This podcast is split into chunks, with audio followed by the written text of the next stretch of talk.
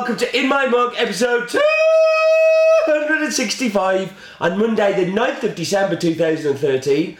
I am your flu ridden host, Stephen Leighton. Welcome to In My Mug, and welcome to the news.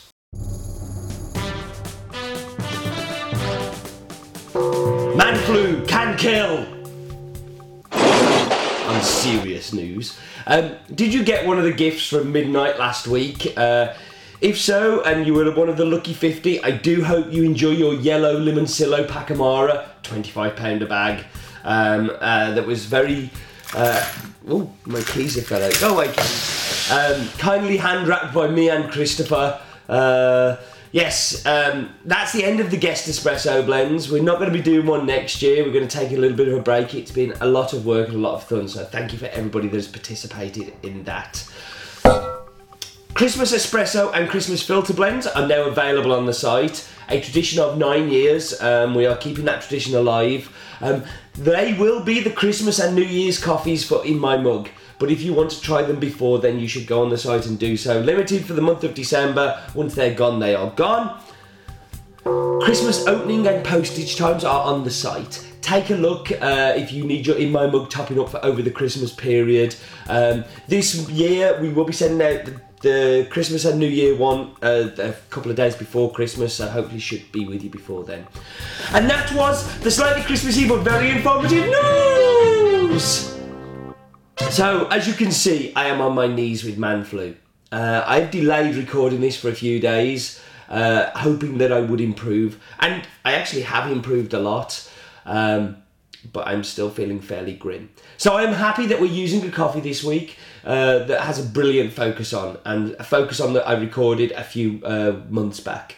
Um, Aldolfo of Fazenda Paseo, which is this week's, coffee, this week's coffee, came to see us a few weeks, uh, well, a few months ago, as I said, and um, I asked him lots of questions about the farm when I wasn't full of flu. So, healthy Steve and Aldolfo, it's over to you.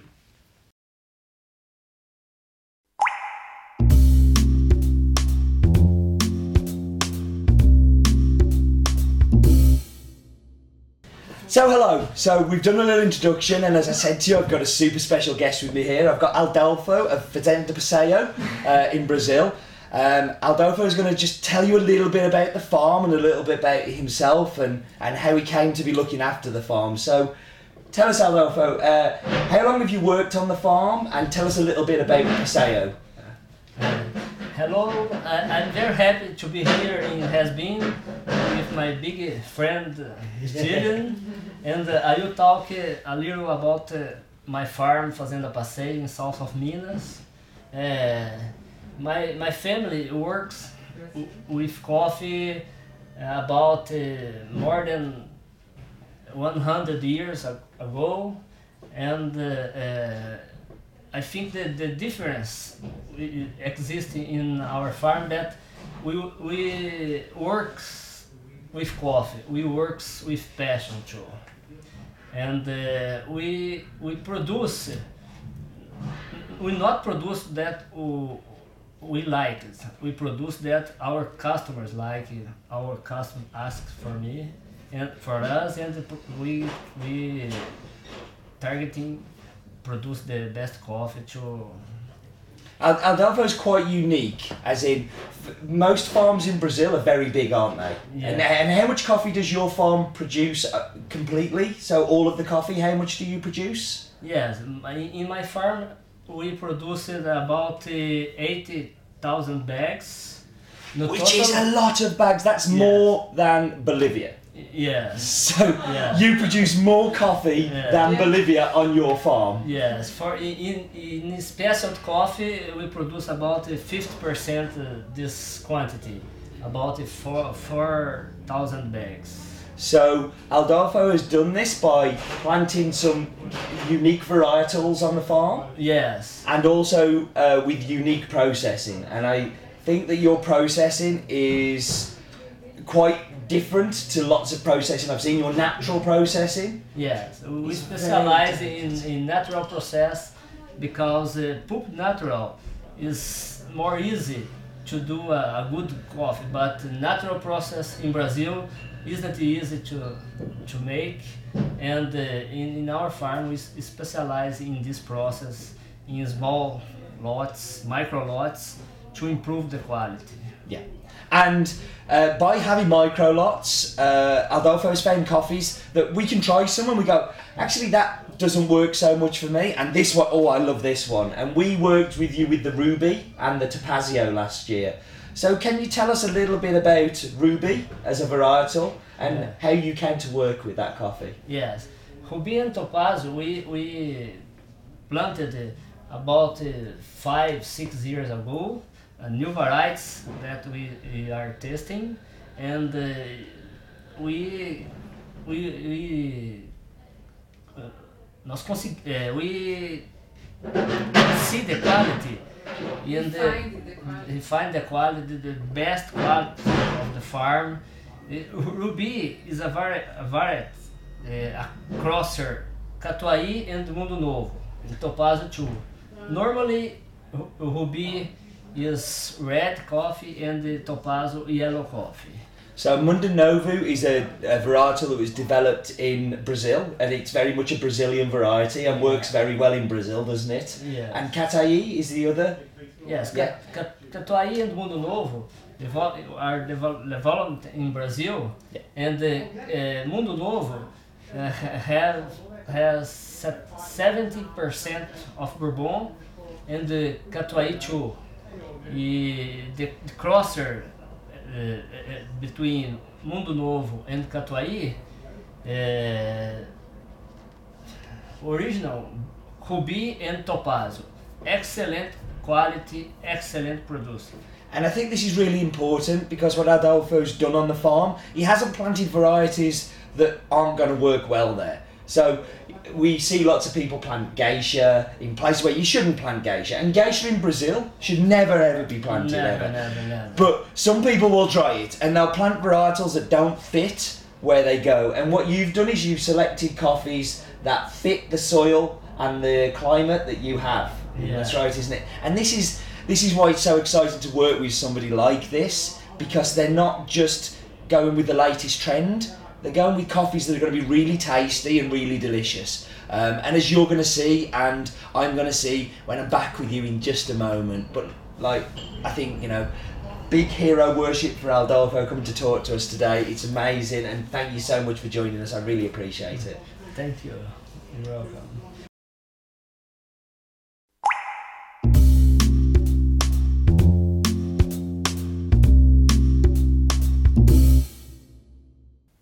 I really like that video. I really liked Aldolfo. Uh, there's a picture of him meeting um, Roland where he looks rather petrified uh, because it's Roland's head off in my mug. Uh, Roland wasn't here that week, um, so we thought we'd introduce him anyway. So this coffee comes from the Vieira family, who specialised in coffee production for over three generations. Aldolfo is the current custodian of the farm, um, and is one of the most attention to detail guys I think I've ever met. He is uh, very, very good at controlling the variables.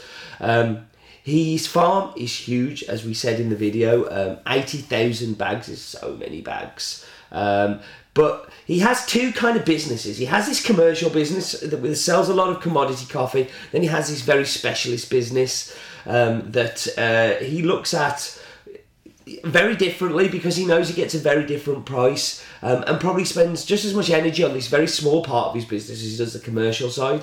As the commercial side doesn't really need him to have those um, those attentions to detail. What does need his attention is the environmental uh, impact that a big farm like that can have.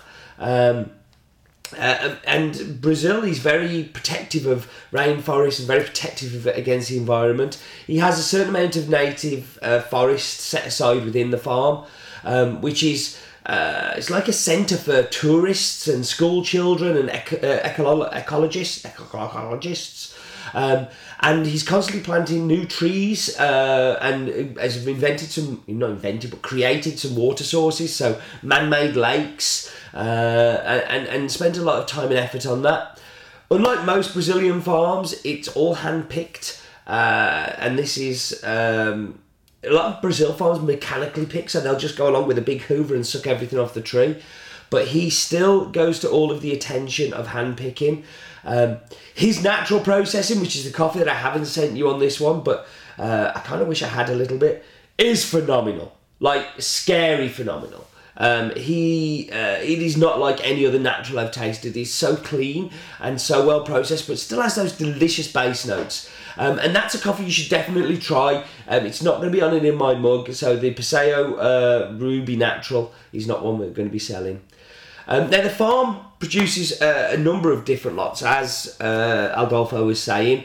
Um, we also have a uh, so the the, the varietal say comes from Mundo Novo and Catuai, uh, both Brazilian lots uh, and, and very separately separated. There is a lot called Topázio, which is the same as this Mundo Novo Catuai uh, hybrid, but that's going to be a world exclusive for 3FE. Uh, third floor espresso in Dublin in Ireland. Um, that is, uh, we've actually started roasting there this week, and it's a coffee that I've picked out especially for them. But we have the Ruby here, so we should go through the numbers. It's called Fazenda Paseo. Um, it's 100% Ruby. It is a pulp natural process. Um, it is comes from a farm of an altitude of 1,100 meters to 1,200 meters above sea level. It is owned by Adolfo Enrique Vieira Ferreira. Uh, the nearest city is Alfenas. Um, the region is Minas Gerais, which is one of my favourite regions in the country of Brazil. So, um, yeah, I think it's now time for us to go and do the map bit. And the map bit this week is another one of those stunners. Brazil is really good at the map bit. It's the map bit. No expense spent. It's the map bit. Hello. So, we zoom down, as is the new way, and we zoom back out. And unusually, because we've been going to Africa and Asia a lot, we're going to go to um, South South America. Oh, come on, Steve, get your brain in gear. So, South America. And uh, we're going to focus on the continent. So let's look at some stuff with our snazzy transition. We can see Brazil there and Bolivia and Peru, but we're interested in the continent. So six growing countries, population of a lot, a surface area of a lot, lot more. Um, and when you compare that against the UK, it kind of gives you a real idea of just how vast a country it is. Um, so we're going to zoom down to Brazil. Um, and here we can see uh, Inglaterra, Cachoeira, Paseo. Um, but before we go down to those farms, we should look at the country statistics. So, uh, and more snazzy transitions. The country is called Brazil, or Brazil. The population, again, just humongous when you compare it to the UK. Four times the size population. Size, big, and the capital is Brasilia which uh, everybody thinks it's Rio, um, but no, no, it's Brasilia, which is the uh, where the government is. Um, and we're going to look at Minas Gerais. Uh, Minas Gerais, lots of great coffee comes from this region, but it's all down in the bottom south, kind of southwest kind of part. So um, let's zoom down to there, and we'll zoom down to Paseo, and you can see a really good view of the farm here. A great aerial view of the, the, the little the water source and, and, and all of the drying patios. Um, really good detail, which I'm very, very happy with. Um, to give you context of where they are compared to Cachoeira and Inglaterra, you can see that it's a little bit more in. Cachoeira is actually not in Minas Gerais. Um, uh, it's it's on the border of, um, and Pocos de Caldas is where Inglaterra is. So let's look at the farm pictures. Um, and here we've got uh, Adolfo uh, looking very happy. And if you look at those ribs, the, uh, the way the plants are in that top right picture, um, what I want you to do is look at the ribs. And then when we go back to the map, you can actually see those ribs. Can you see them? So there we go, zoom out so you see it a little bit more. Yeah, so uh, we're going to look at the farm details. So the name is Fazenda Paseo. The altitude is 1,100 to 1,200 meters above sea level. The varietal is this unusual uh, ruby varietal, and the, the nearest town is uh, Alfenas. Um, the ruby varietal is the mixture of Mundo Novo and Catuai um, that we're, we're so proud to have. So that was the map bit.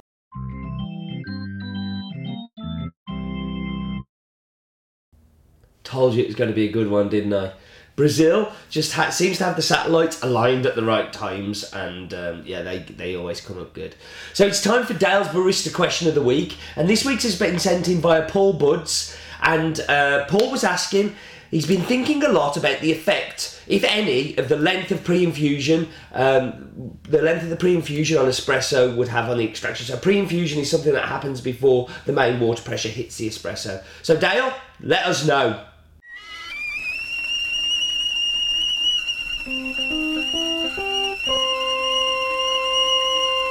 Not all pre-infusions are the same. Some just turn water on and off and reduce the flow.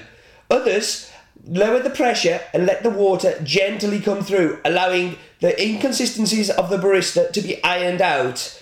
Pre-infusions also allow you to have a slightly coarser grind and maintaining a similar extraction, which can increase the mouthfeel. I'm a barista!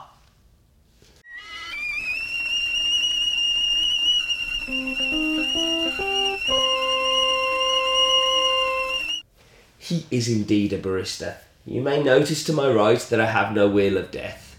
I don't feel like punishing myself this week. I feel I'm being punished enough with this cold, but the wheel of death will be back next week, I promise. It could be the wheel of uh, discovery, but I don't want to take that chance. So I'm going to whack you on pause, I'm going to go make drinks, and I'm going to do my very best to taste them with you.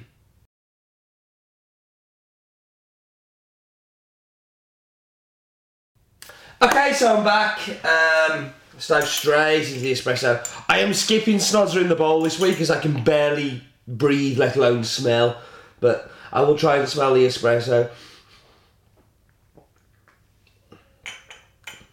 Now, this week, um, I've left it as late as possible, as I said earlier, because I'm not very well. Have I said I'm not very well? I should tell you about me not being very well, shouldn't I, really? Um, but normally, it's during the week and somebody's out there making coffees because they're better baristas than me. Like, I am a coffee roaster. Like, it doesn't make you a good barista. Um, I'm an adequate barista, I'm not a good barista. And I have lots of good baristas here. Um, but I've made these today because I'm on my own. It's on a Sunday. Yeah. And um, what Brazil's for me allow you to do is make a bit of mistake. Like not quite as big. So this was a 34 second pulled shot because it was a little slow. And I tried it and I just went, that's really good. Like that's that's perfect. And it allows you to pull a little bit longer. It was the right yield that I wanted from it. But if I'd pulled this at 23 seconds, it would have been tasty too.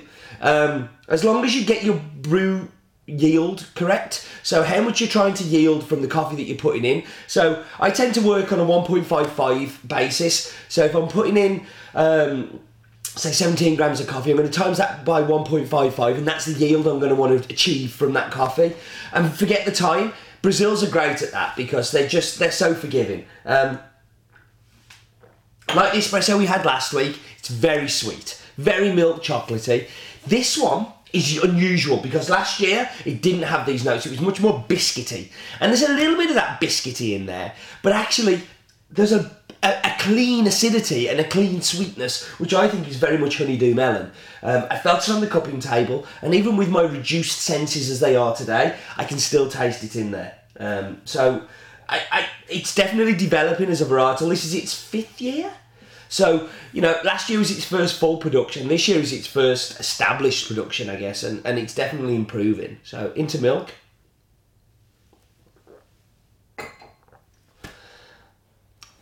Now, the milk, adding milk just brings out that chocolatey and the biscuitness that's always been there. It kind of subdues that acidity down, and we'd expect that, um, you know, from a coffee, you know, that has a gentle acidity. The milk is going to kind of wipe it out a little bit.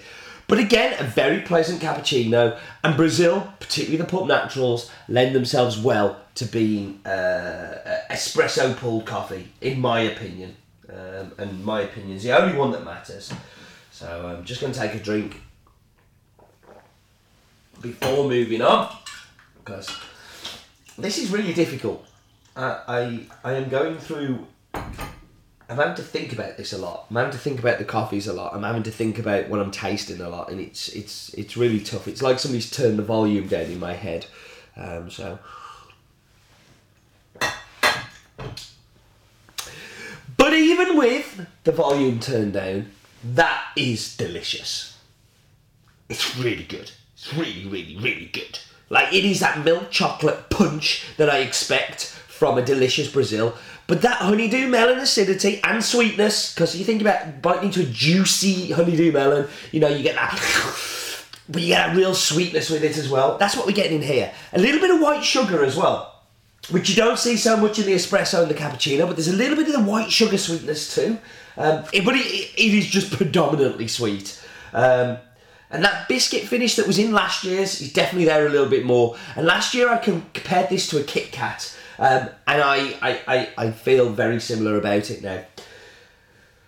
Three delicious coffees from one delicious coffee. It, Brazils are multi-talented, multifaceted, will work in many, many brew methods, and are vastly underrated. And when you get a producer like uh, Aldolfo, watching those details, watching what's happening in there, it's amazing. Now, if you turn on to the natural version, which I've said is not going to be in my mug, I'm fairly confident it's not going to be in my mug, but the natural one is like um, Kit Kat did a dark chocolate version of their thing, and it's just some more bass notes, some more boom, some more oomph, uh, and that honeydew melon definitely disappears in the natural one to more like uh, you know dark chocolate kind of oomph.